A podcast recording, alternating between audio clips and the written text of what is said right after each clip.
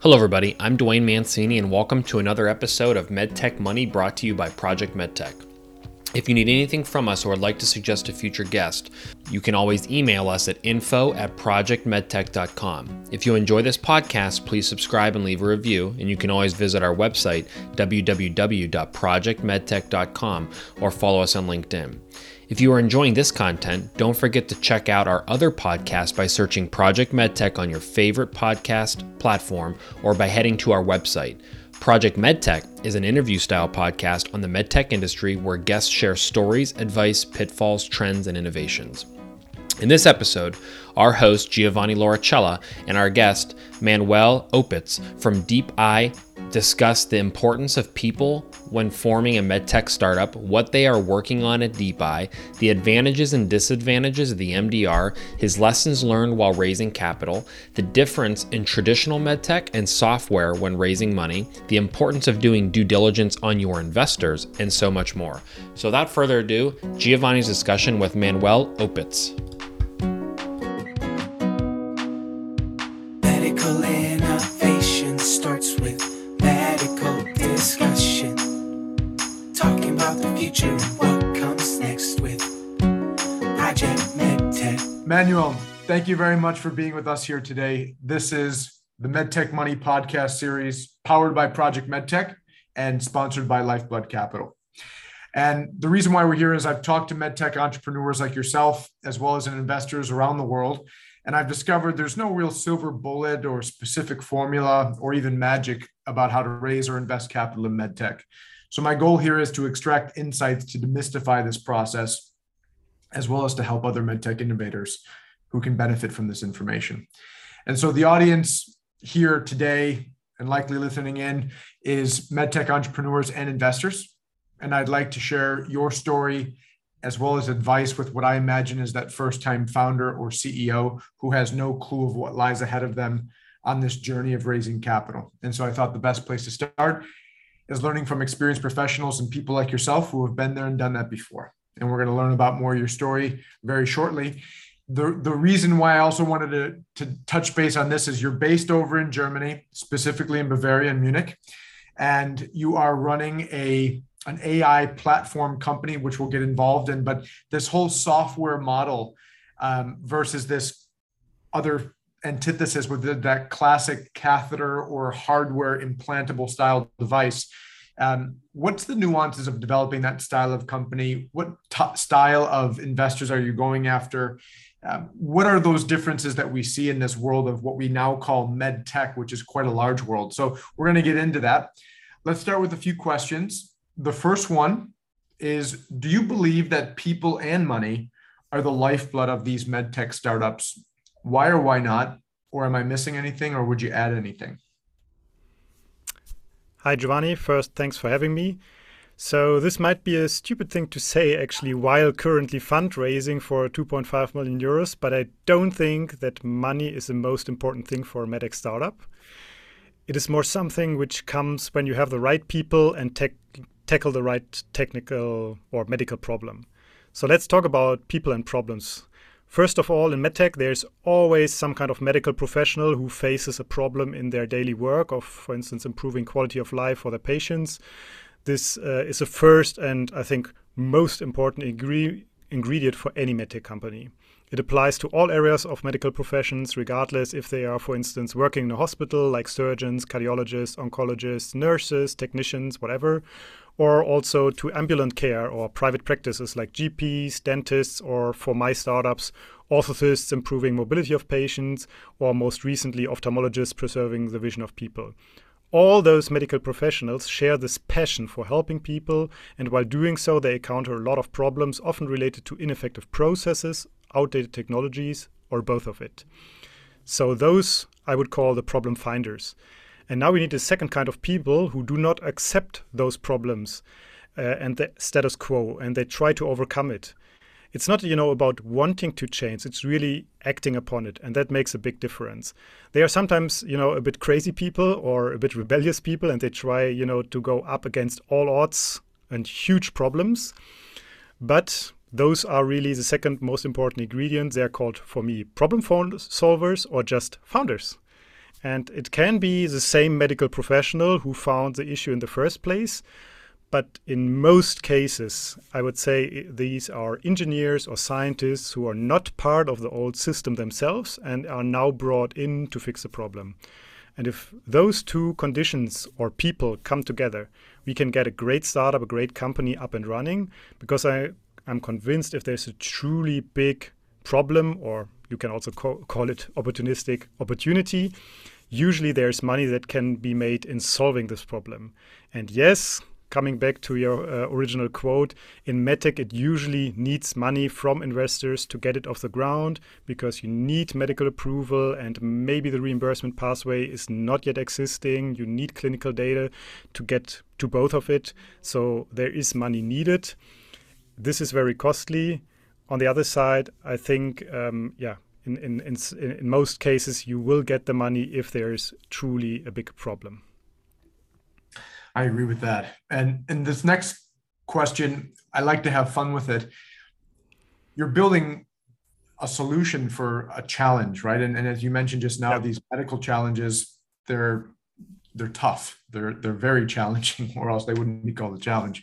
In these regulated worlds and all these dynamic companies and people and professionals that we have to deal with in order to build these med tech startups to ultimately reach these patients, do you believe in luck, and how much does luck play into the success of a medtech startup?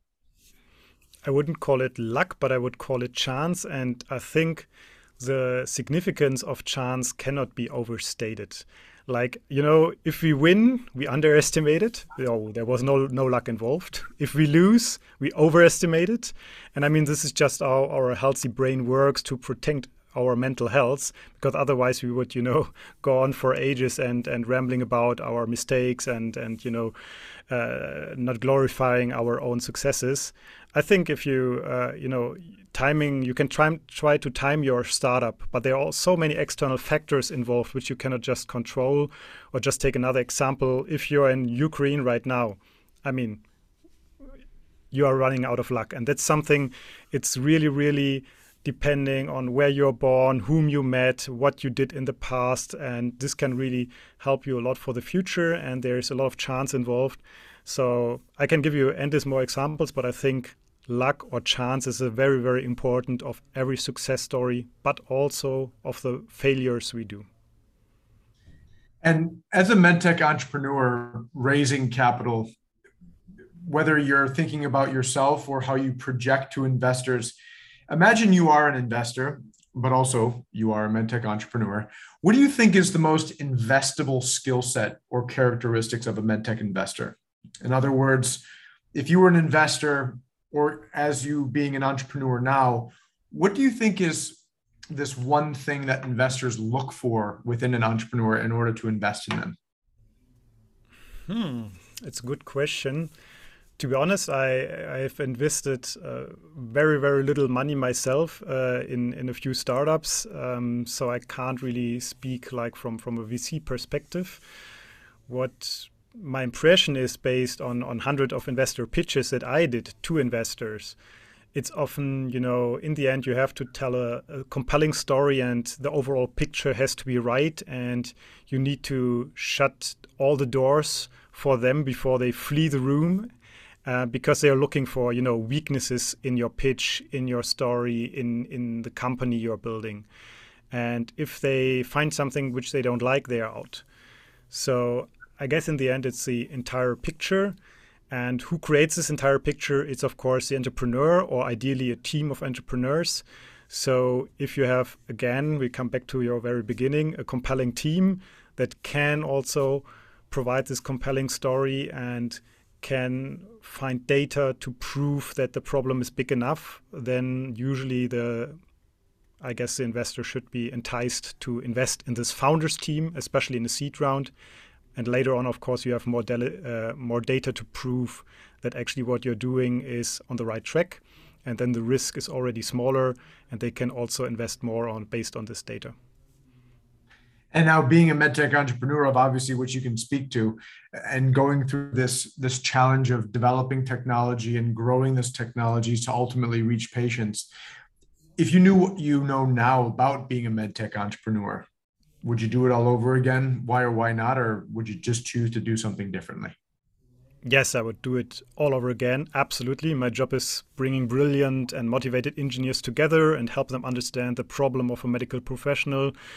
And by then providing a solution to, let's say, just 100 doctors, I can reach maybe 100,000 patients. So this immense lever I have in my hands with the company and in improving quality of life for patients is super, super, super motivating.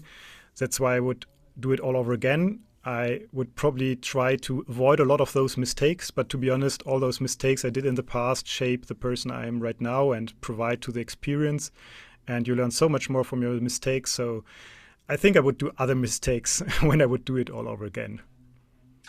And now being a co-founder and running DeepEye, we'll spoil the name of it. We'll get into the technology shortly here. But being a medtech CEO and founder, is it glamorous being a medtech CEO? I mean, this whole notion of running a company, and as you just mentioned, having a lever to be able to use this company to hit all these different patients with obviously, hopefully a beneficial solution. What's this idea of glamour and being a medtech CEO? What do you think about that? I do not think it's very glamorous, to be honest. Like, at least in my family circles and with my friends, I didn't have the feeling it was something perceived as glamorous, but more like, okay, you're doing something very risky. So I think it's perceived as very risky from the outside, and it is. So that's something which for risk-averse people, they don't get their head around it. Why I didn't just, you know, after doing business school, started a big three consulting company and you know, the career is set later on, join a big corporate. So that's definitely more, it's a risky job choice, I would say.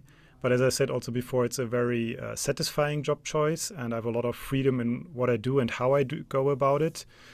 So yeah, I don't think it's glamorous, it's risky, but it might be worth the risk, especially on a personal level, if maybe less so on a monetary level, but more on a personal level, personal development level.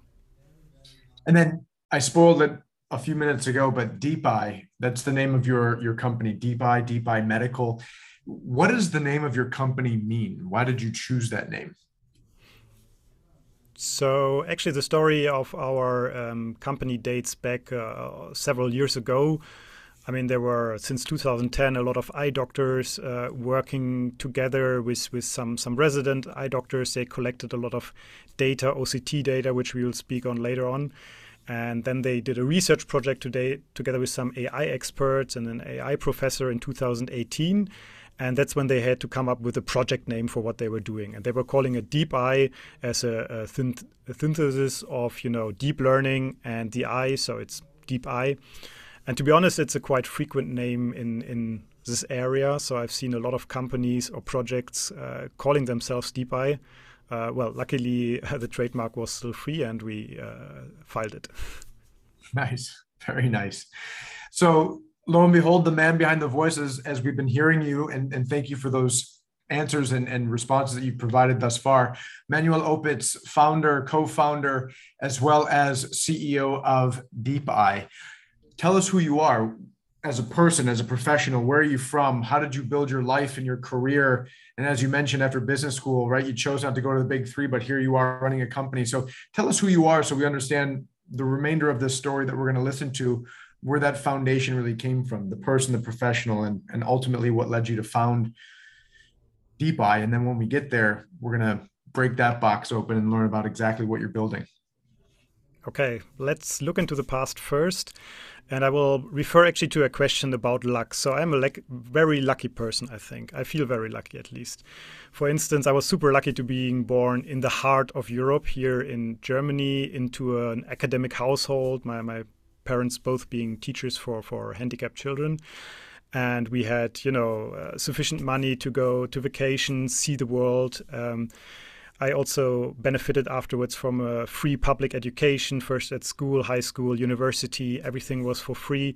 I was very lucky to being awarded 4 different fellowships that also paid for my stints in other countries, like at Trinity College Dublin, in Switzerland at St. Gallen, in China, where I worked for some time, France, doing my MBA program. So, you know, already all those points coming together, I feel very lucky, because nothing of this, you know, could have happened in a lot of other countries. And yeah, after that, I actually joined, after doing my MBA, I joined a startup here in Munich. And at first glance, you might say it wasn't lucky, because I forfeited big offers and went to the small startup for half the salary. And then after half a year, actually, the company tried to pivot, because their business model was being crashed by some legal changes in the US patent system. So this company was fully focused on IP brokerage and patents, and I was responsible for the medical and mechanical engineering area. And in hindsight, I would say it wasn't unlucky for me. It was unlucky for the company, but not for me, because I learned a lot during this process. You know, trying those pivots and then taking what still works out into a subsidiary company, founding basically a new company. And while I helped one of the partners doing this in the medical area, creating the spin out, I also worked with one of the doctors I had met at this startup on another startup of his, helped them also to raise money. And I wrote a third business plan and also raised money for Mecuris. And Mecuris then I joined as CEO and co-founder, and I built it up over the last 5-6 years. It's a company also providing software in the area of orthopedics to medical supply stores and certified prosthetists and orthotists. And yeah, I learned also a lot over this course. And then 2 years ago, roughly, we brought in, after some very unlucky, or I could say bad decisions of myself, trying to bring in experienced head of sales. I finally found actually an excellent one. He was also before, let's say, managing director of one of our biggest clients, although in between he had joined another startup, but then he was ready to come back into his profession, which he learned 25 years back, prosthetics, orthotics. And we could convince him to join Mecuris as the new CEO. I handed over marketing sales to him, and then over the course of the last 2 years, also other functions until now. I'm actually operative, not anymore working for Mecuris, just supporting in a consulting role, and of course involved as a shareholder. And in the meantime, also being more free to pursue some, let's say, other non-business activities. So I founded my own family and have very lucky to have a 2-year-old son who actually grew up during the whole Corona pandemic, only knowing people with masks on. But it was a very enriching experience myself. And last but not least, most recently, I've been very lucky again that, you know, in Germany, we have this very, very cheap compared to other country childcare system. So I have, you know, a daycare center just around the corner. My wife, who's a researcher in health and AI as well, she can do her full-time job leading her team, while I can still also, you know, start a second company. That is, again, you know, I'm very lucky to have those conditions around me. And the last part here, maybe, and then we come to DeepEye, is that while I was, let's say, unwinding, doing some parental leave at Mecuris, I was approached by some, well, by those doctors from an eye center here in Germany. And I had some own other startup ideas myself already, all in the medical area, of course. But when I saw this part about DeepEye and what they're doing, what they're trying to tackle, this strongly resonated with me. First of all, those are doctors. Again, they have a problem. They have tried a solution for 3 years. They already have some prototypes, and they were looking for somebody to bring it to the market, go through regulatory, raise funds, build a company, build a team, etc. And also on a personal level, because my grandfather as well as my grandmother and my grand aunt, all three of them, they have, for instance, the disease we are trying to combat, age-related macular degeneration. All of them, they need to get those eye injections. So that was a very, very strong connection, which led me then in the end to not only help them with consulting, but also join this company we founded end of last year as a co-founder. So first and foremost, I have to say thank you for actually taking advantage of the fact of when I asked who you are, you really went colorful on us, which I love that you did that, because now for the rest of our time together, people will really know who Manuel is, which is important. So thank you for that. And now that we've arrived at DeepEye, you obviously mentioned that this project has resonated with you. What is DeepEye? Tell us, what are you building? What does this technology do? Who is it serving? Tell us about it. So in a nutshell, at DeepEye, we empower eye doctors with AI to deliver better and more personalized eye injection therapy to their patients and thus prevent blindness. That's a very big claim. And yes, not we at DeepEye, we prevent blindness. We just make eye doctors, so ophthalmologists, better in their daily work. And by this, we also help them to combat the most common reasons for blindness in the Western or industrial world. And this being especially age-related macular degeneration, or short AMD, and diabetic retinopathy. And yeah, how do we do this actually? I mean, we have developed several deep learning models. So we just do not just have, you know, the brand AI put on our company. We really have a lot of data scientists who do exceptional work in coming up with models trained of hundreds of thousands of images. We have proprietary access thanks to our eye doctors to a large database, a very unique database of very tightly knit control imaging done of those patients. And this is not the case for most data sets, where patients after 2 or 3 years, they maybe come in only twice per year or 4 times per year. In our case, even after 4 or 5 years, they often come in monthly or bi-monthly to have the imaging taken. And this means we have a really, really good data set, a high quality data set.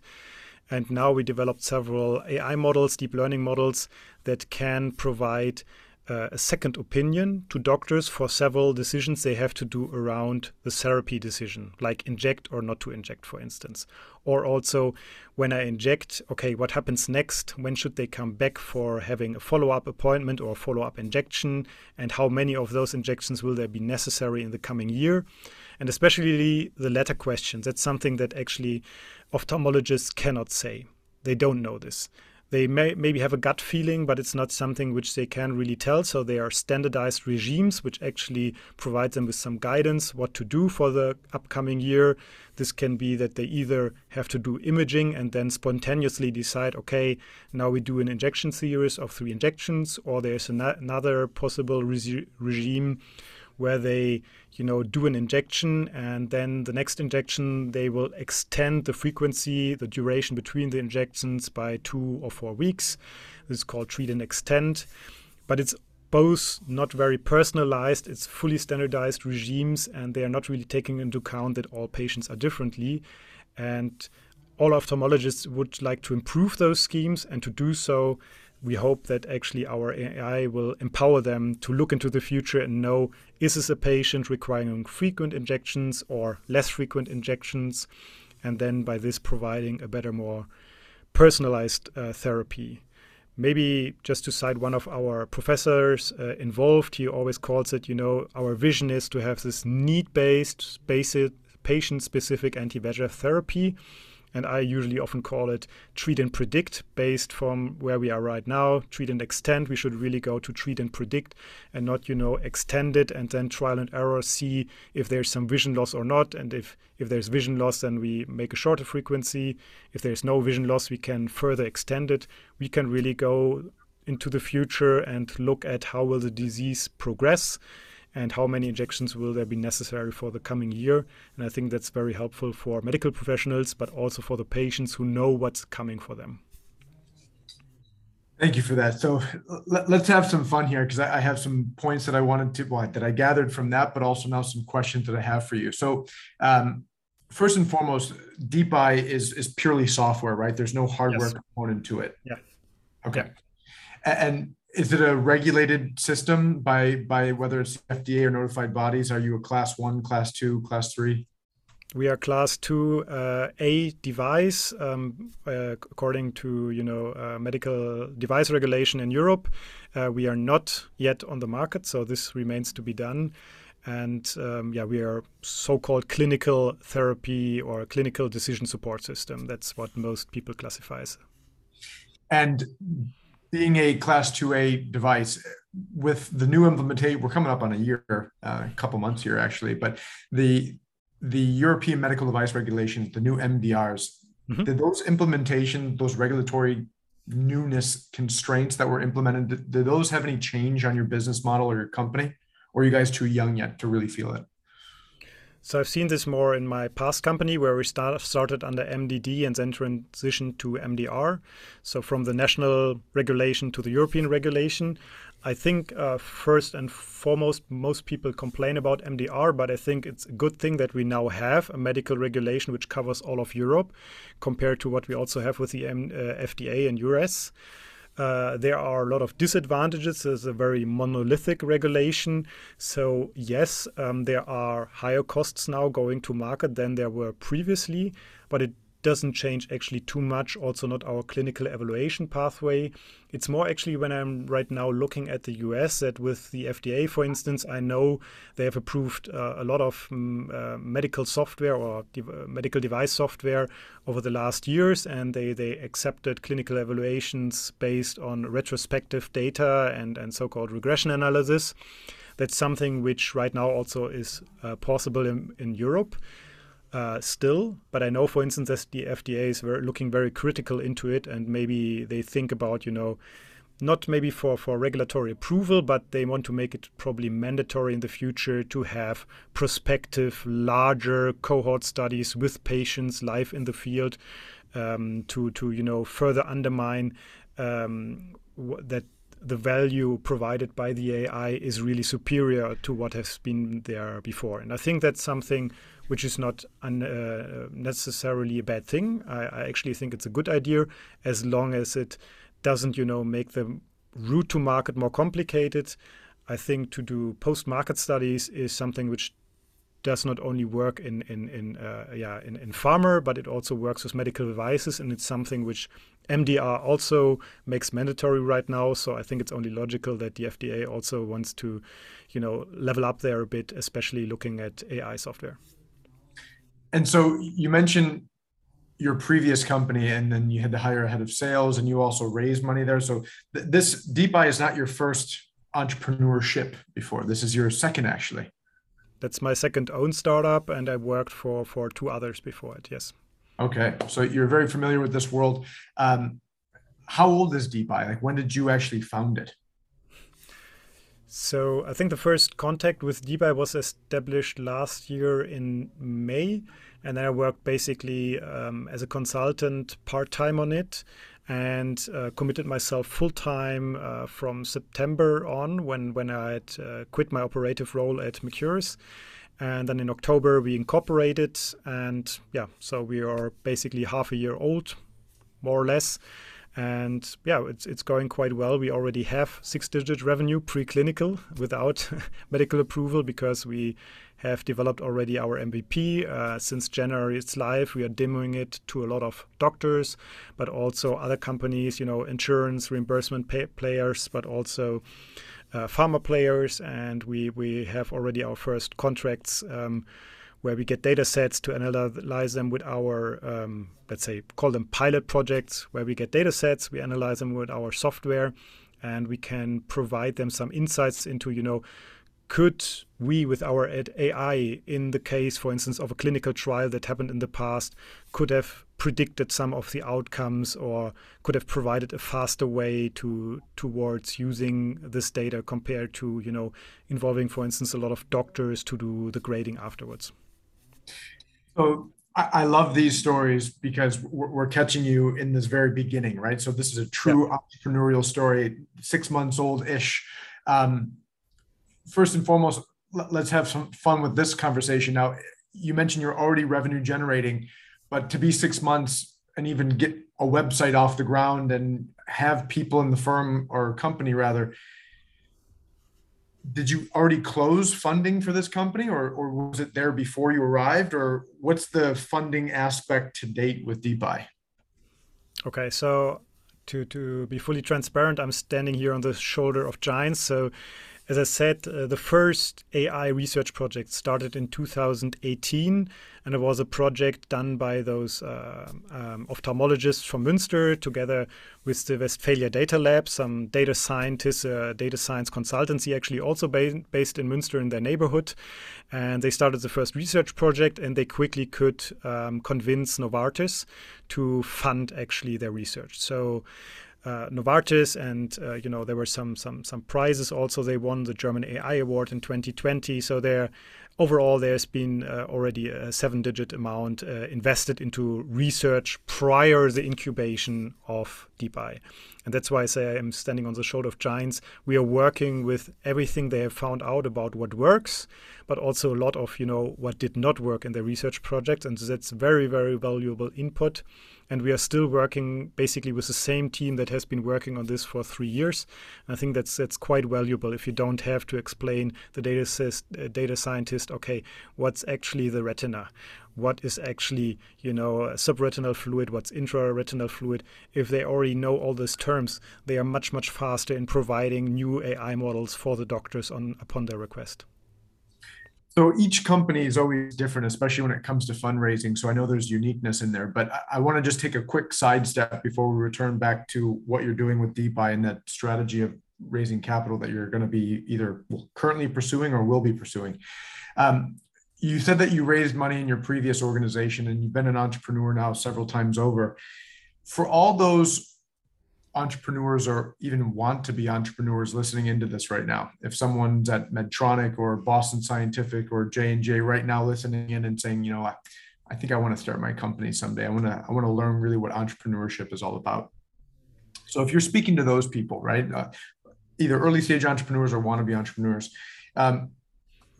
generalization, and once again, knowing that every company is different, what is the learning curve of raising capital for a first-time entrepreneur? Like when you didn't raise capital ever, and then you did, what were some of those philosophical or transferable skill sets that, even though each company is different, you know, whether it's your previous company, now DeepEye, the next company you go to after DeepEye, when you raise capital as an entrepreneur, what should you be expecting? What are the challenges? What are some advice that you would give them?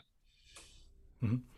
Yeah, first of all, I like your statement about the generalization. I will follow in your footsteps here. I'm a big fan of the Pareto rule. So, you know, it's good to focus on the 20%, which maybe have the biggest lever. They don't apply in all cases, but let's focus on those learnings. In my case, one of the biggest learnings regarding fundraising is, you know, bring a team, don't come alone. And in my first startup, for instance, I had a CFO who already had been co-founder of another fintech startup before. We had amazing head of product, hardware, as well as software. We had a physician who could be very convincing, especially towards investors. So, you know, somebody in a white coat is very convincing to medtech investors compared to yourself. And last but not least, we already had a serial entrepreneur on board very early on who had founded, I think, 6 or 7 companies already. And this actually, you know, gave me almost a false impression because we were starting out. We were had some first investor contact. Then we actually merged together with another startup based on the contact through one of those investors who said, hey, you are doing this, that's really great, you're doing this software and platform again, but you need maybe products on your platform. I know this other startup, they basically have a product but they need a platform to sell it, and so we merged. And that was one of the things which went very easy the first time. The second thing which went very easy was we raised some, let's say, semi-public money here in Germany, where we have great support for, through HTGF or Bayern Capital, Bavaria Capital, stuff like this. So this can be a very, especially for first-time founders, this can be a very fast route towards first seed funding or pre-seed funding. And the funding was kind of almost faster closed than we had anticipated, and based on the experience of all those people brought to the table. And what I didn't know at this time, and what for me was a very important learning right now, is that actually you can kind of almost race too early, and especially you have to make really sure that you, with the funding, get towards certain milestones that you need then for your next round. And that's something which I really try to incorporate now, right now with DeepEye. I mean, we're in the lucky position, as I said, to have revenue. We can pay our developers. That's good, although we cannot pay ourselves. This is super helpful, and which means we basically have kind of infinite runway. We don't have a big burn rate. We have long runway. We have cash flow. That's good. And I would rather right now wait actually for the right lead investor who can then also help us to structure the next round, set up clear milestones that are needed for maybe a Series A, like for instance, getting medical approval, launching the product in Germany or in some other European market. These are clear milestones which we have to fulfill.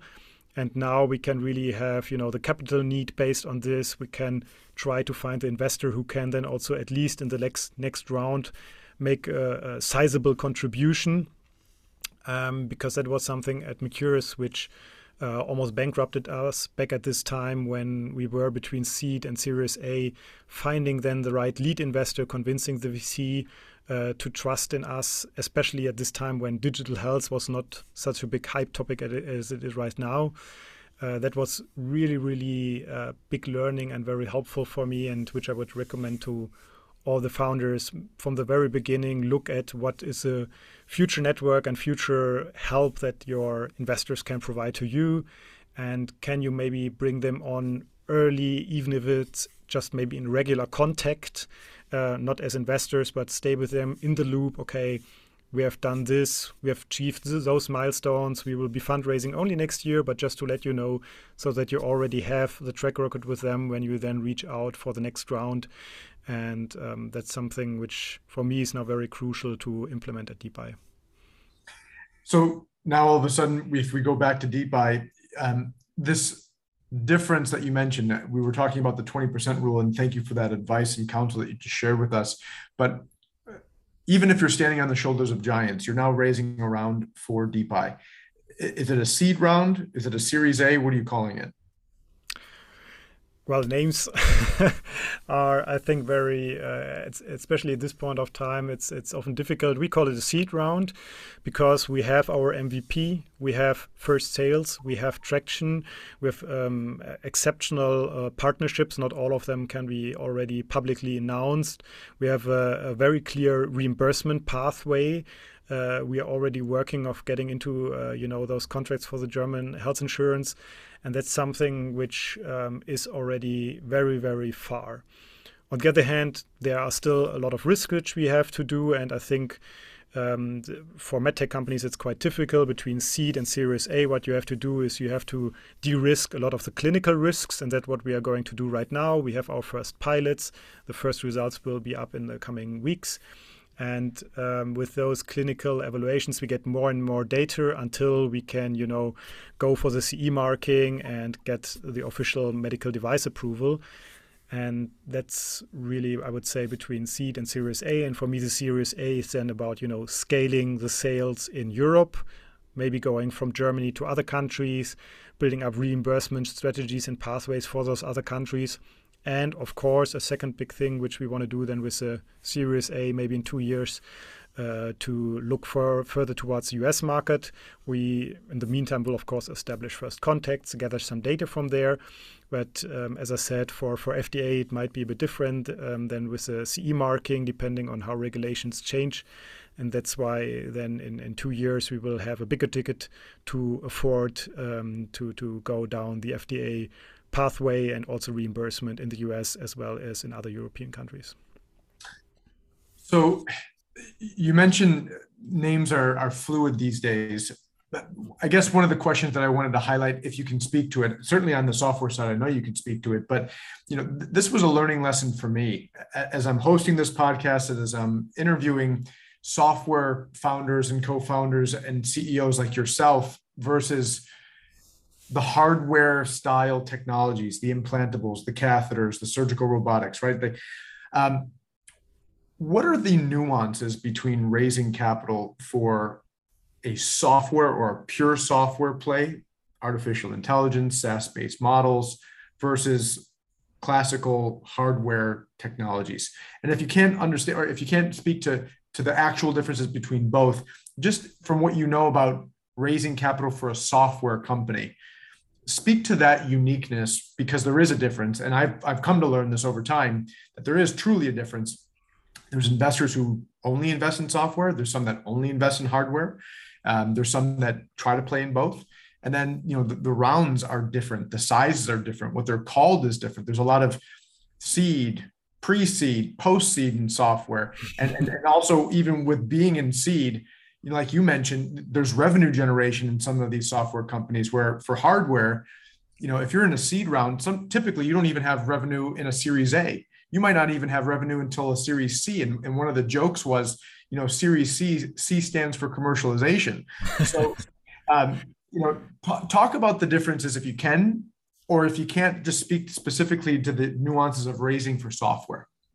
Yeah, I think I can actually talk endlessly about it because, well, first of all, my background is first and foremost being a medical engineer. So I was looking mostly at hardware devices at the beginning of my career.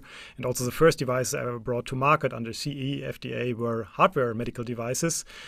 Although we have seen also, and I mentioned it also before quickly with Mercurius, we had in the beginning actually quite a problem, as we said, hey, we are building here a software platform for medical supply stores. And, you know, it's a tool that enables prosthetists and orthotists to design, to quickly design orthotics and prosthetics devices customized for the patients. That's really new. And everyone told us, oh, that's great, but, you know, how do I get it out of the software? You know, how do I get the device? And this actually led us then to merge with this other company who already had some prototypes of, you know, 3D printed physical orthotics and prosthetic devices. And that was, I think, 6-7 years ago when digital health was not really a big topic. And we really had the strong divide between hardware investors, especially, let's say, hardware medtech investors, and maybe they liked software, but more like in terms of, you know, operating system for the device or the imaging modality or something. And on the other side, software investors who had, however, no clue about medtech, who did not like, you know, that you have to go, that you need to build a quality management system, that you have to first get medical device approval. And the first question they always asked us were, okay, how many thousand users do you already have? What's your revenue? Or, okay, it's a freemium model or whatever, but how many free users do you already have on your platform? We were like, we are not allowed to let anyone, a medical professional, on it before we have the medical approval. So that was something which I think now is much, much easier. Just to give you one example here, I built, of course, based on my experience from Mecuris, but also to talking to you and I think 10, 20 other founders, I built very quickly a list of 180 digital health investors, mostly in Europe. So right now, everyone is looking or has understood that actually you need some kind of software to make it truly scalable. It doesn't mean you always have to do software, and there are few funds which rightly so just do only hardware, which is right now actually a differentiator to other investors. But I think the most powerful systems, they have to be some combination of both. And in our case, we fully concentrate on software because, I mean, the hardware, medical devices, the imaging technologies, they are already out there in the field. There are a lot of other ophthalmic startups, and they try to do both hardware and software.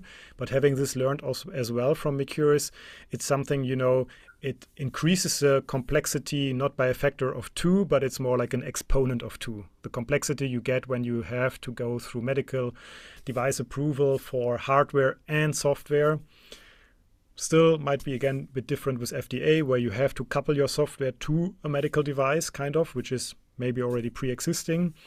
But those are very, very, I think, not only regulatory questions, but also investor questions. And I think right now it's absolutely no problem anymore to find funds where you have physicians, hopefully, next to one or two hardware engineers and a software developer, and they together decide or do the due diligence, or they bring in external people to, you know, one to look at your AI model, somebody else to look at the medical need. And this is also how our team is built up. I mean, we have a CTO with a deep background in this area. We have myself as kind of the generalist and translator in the middle. We have a huge team of doctors, and then we have those data scientists. And in the end, we try to bring together all their expertises. So thank you for sharing that. That was very, very interesting. What you've learned, and now coming from the hardware background into the software world and bridging both of those gaps, now raising capital for a software-based company. You mentioned building this 180 list within Europe for digital health investors. What strategy, since you started this raise for DeepEye, what strategy have you implemented? And I think, as you mentioned earlier on in our discussion today, is, you know, you learn more from failures than you do successes, and you do learn from both. But I certainly agree with you that failures are a lot more meaningful when you have to have learning, because you don't want to do that again, especially if you failed. So what has worked so far in your raise, and what hasn't worked so far? For all those, once again, think about the entrepreneurs listening in right now who have never raised money before. You know, you put together this 180 list. How? Did you buy a software system to implement these 180 people? Did you do this absolute Flintstone grinding effort of just calling 100 people, asking them who they knew, and then taking down the contact information and reaching out to them directly? Like, what is these fundamental aspects of your strategy that you've taken thus far for raising for DeepEye? And then high level, what's worked and what hasn't worked? I think that's very interesting to share, and I'm really open also after the podcast for anyone interested in this to reach out, because as I said before, I take a lot of learnings from other founders who have recently raised or just are raising around, and who are, I would say, overall in digital health. And I've been speaking to them like I spoke with you, and I get very helpful advice, and I get introduction to certain investors, and I get tips like, okay, you know, this fund, they don't have it on their website, but actually they are out of cash, for instance. That's one of the big problems you have to look for. And so basically to compile this list, I tried one or two of those online systems, which are very nice. And you have a Kanban-like system. You first screen for investors using some keywords, and you have this Kanban-like system where you try to get investors from the left to the right and get them through your process. However, all those systems are very US focused. I found one or two from actually Europe, but they were still, you know, they were lacking a lot of the investors I actually knew personally already. And that's why I, in the end, went back based also on the advice from other founders. I just created a big Google sheet. I copied 3 publicly available lists, like, for instance, Techstars or Imagine If, or I think there are some others which I probably miss right now, EIT Health or something. So yeah, there are some publicly available lists, and you can filter it maybe for digital health investors. You sort out all the duplicates, and then you have to do the analysis of what are they looking for and am I the right fit for them. And I think that takes a lot of time, more time than you would think. Because in the end, you have to go to their website, you check out their Crunchbase profile. Okay, what's the ticket sizes they advertise on their website? What are they looking for? What's actually more telling is actually to look what's their portfolio, because a lot of them, they say, okay, we basically do everything in health tech, and then you look at the portfolio and you see, okay, it's like a lot of funds. To be honest, they just do spine, oncology, cardiology. That's it. Those are the big areas. They know they can do a big exit, and they might not really look, for instance, into ambulant care. Ophthalmology, for instance, was a very easy filter. There are very, very few investors who actually did investments in ophthalmology before. And if you find them, you often see that they actually do 1 or 2 or even 3 investments. So you see they found a liking in this niche, and then they build upon it because they have some, let's say, USP also compared to other investors, and some knowledge advantage. And that's something for me which was very helpful for filtering, but also, you know, just going through Crunchbase and see, okay, what are actually the real ticket sizes? Be a bit careful about Crunchbase, but what are the ticket sizes they recently participated in, or the rounds? Because some say, well, I'm an early stage investor, and this can mean everything and nothing. So you have to really see, do they participate in pre-seed rounds, seed rounds, Series A? Everything of this can fall under early stage. And that's why it's very important to you know, look all this up. And then there's a last step, which you might not have to do before contacting them, but you should definitely do when they have, you know, had some first interest. And it's actually helpful to also do it before, to start investor due diligence. It's also not something which I did a lot in my first startup, but right now I do quite a lot. I also have now a much bigger network of founders I know from all over Europe. And I just contact them, even if I don't know them, but I say, okay, you know, I'm a founder like you, I'm raising for my second startup. I saw you have this investor invested in you. Can we have a quick call about them? And I think in 80, 90%, those people, if you have give them some good reasons why they should talk to you, they will have a 15-minute Zoom call with you, and they will be very open and tell you, you know, this investor, they really brought this and that value to the table. You know, not about money, but what else do they bring to the table? How are they in board meetings? How did they help to structure and set up the round? And that's very, very helpful for not only selecting those investors, but then also later on prioritizing between them. Because if you only look at the valuation and the money provided, you might make a very wrong decision. And that's why it's very, very helpful to do this investor due diligence. Like they look at you, they do due diligence of the startup. So you should do the same on the other side. And then you have also more honest expectations. And, you know, you are not afterwards, maybe after 1 or 2 years, you say, okay, wow, that's really different from what I expected. I had hoped for much more from those investors, but because you talk to some other founders, you actually know what you get. And it's not that I had actually bad experience myself, but I know a lot of fellow founders who tell me horror stories all the time. So I'm really grateful for having had this great consortium in my first startup, and I want to replicate this. And to increase the chances of success, I try to find out as much as possible.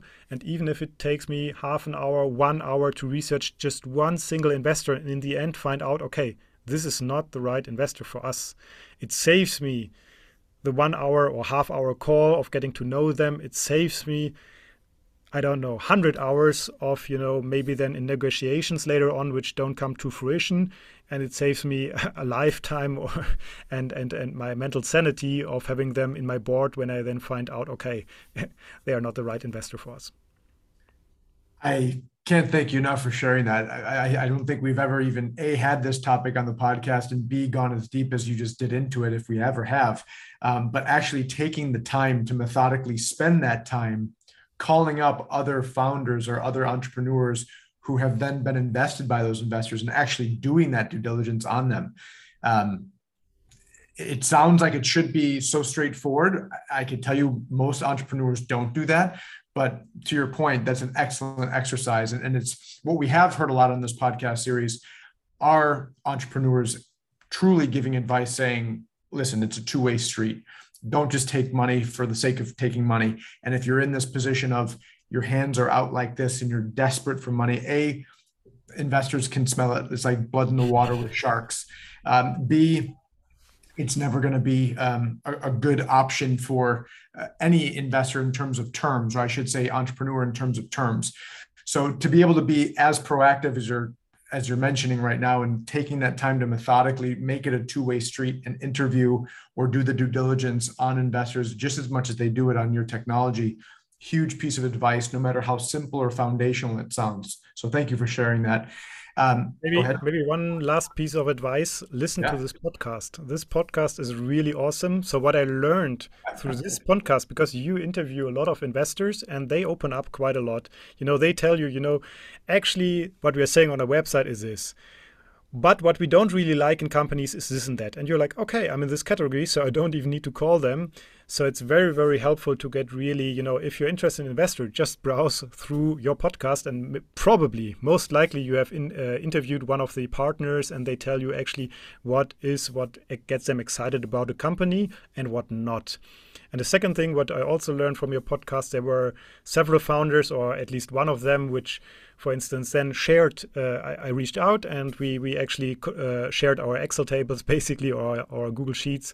And we compared investor leads, notes, who is, has raised a fund recently, what amount of the fund, do they still have dry powder, what's their typically ticket size and stuff like this. So, you know, reaching out to those startup people as well, founders on your podcast, is a second very helpful thing.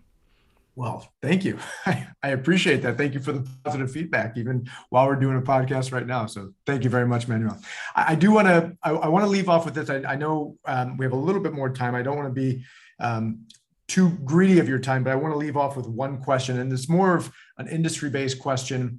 And also for my knowledge, hopefully it benefits all those other software developers out there. I hear a lot of medtech software companies who are being developed right now. And a lot of this partnerships, or even some of their investments, are coming from not medical device or med tech industry, but the pharmaceutical industry. And my question is, we're seeing, or why are we seeing more pharmaceutical companies partner with these medical software and AI companies like DeepEye? Like, what are the mechanics or the economics or the motivations for medical software to converge and meet with pharmaceutical industry? I think in Germany right now, we have a very interesting situation that basically for 15 years, nothing moved forwards. And then we had those, the minister who finally decided, hey, let's do something and have digital health applications, short DIGAS, here in Germany. And that actually is something which you see in other countries, maybe a bit less regulated or reimbursed in digital companion apps or stuff like this. And that's something or often called digital therapeutics. And that's something where I think pharma has seen that this might be a great route forward. And there are different things of, you know, I mean, there are really digital therapeutics which you take instead of a drug, especially around mental health, and that show in clinical studies as well that there's very high efficacy, or at least good evidence that they provide substantial support for the people who need them. But there are also, for instance, now those companion apps. And I think there was just recently the FDA declared, hey, those companion apps, there are different ways to use them. But one is basically as the label, so as a packaging instructions for drugs. So you can have now, for instance, an app which helps you actually when you take a drug, a pill, and you have an app alongside it to use it more effectively. First and foremost, not forget about it, then use it at the right point of time. Maybe also, you know, have some kind of a diary where you put up reactions, either adverse reactions or reactions overall. What's the success? How does it help? So I think there's a lot of this which is super, super interesting for pharma. And now coming back, for instance, why are companies like Novartis, Bayer, Roche, all working with our eye doctors? I don't say all of them already work with DeepEye, although Novartis, for instance, is.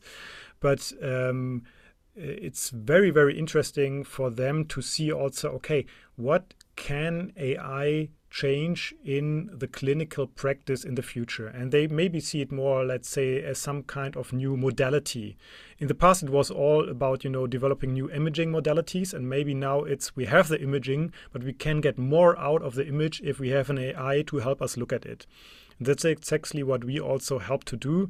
So our first and foremost customer forever will be the ophthalmologist, and we want to make his or her life better, providing better care. But by doing so, we actually get very, very interesting insights into real-world outcomes that pharma has no connection to. They just have the clinical trial data. They don't know what really happens in the ambulant ophthalmic practice. We cannot just sell this data, and we also don't want to do this ever. But what we can do is we can do some high-level analytics and try to understand, okay, what's actually the switching point for doctors between different drugs? What are the what are the reasons why they have decided to switch, what are also the patient cohorts with the highest efficacy and lowest side effects for certain drug. And all of this is very, very interesting for pharma to, for instance, enlarge the area of applicability of their current drugs, but also to come up with new drugs that tap on that address unmet needs. So we are not a pharmaceutical development tool. That's not our goal, but we actually try to close the data loop in between the pharma company and the ophthalmologist. And this works in both directions as well, because thanks to our doctors, we are participating directly or indirectly in all those trials now for new drugs from Roche, Bayer, Novartis, and whatever. And we see in those new clinical trials for those new drugs that there are, for instance, new forms of therapy coming to the market, which makes it much more complex for the doctor to decide. Right now, most eye injections are very similar to each other. But in the future, there will be not only the monthly injection, there's also the 3-monthly injection, there's also the biannual container solution, which you just have to refill twice per year. So how do you pick which therapy? And we will be basically the guiding system for the ophthalmologists and the platform to, you know, take this data from the clinical trials and make it accessible in a digestible form for the doctor at the point of care when they have the patient in front of them and decide, okay, this is a high-frequency patient. Maybe I should think about this depot solution. This is a low-frequency patient. Let's just take the standard drug, maybe even a biosimilar or generic drug, and that's the best way to move it forward. This has been fascinating. Manuel, I want to say thank you so much for your time and also for taking such a foundational approach to this, sharing your background with us, and knowing that you've been an entrepreneur numerous times over. And based on the information that you have shared with us today, it's very, very clear. So whether it's you benefiting by reaching out to other people on this podcast, which I'm very glad to hear, I hope that entrepreneurs who are listening into this do take you up on your offer of having them reach out to you. And if you can help them out, that would be excellent. But at a minimum, the foundational information that you've shared with us today on how to build a startup company, how to raise money for it, the differences and nuances between software and hardware and raising capital for those styles of technologies, in addition to now what you just shared with us on the convergence of pharmaceutical and medical software technology companies, which is, for me, fascinating, and thank you for teaching me that today. I want to say thank you very much for your time. This is Manuel Opitz, founder, co-founder, CEO of DeepEye.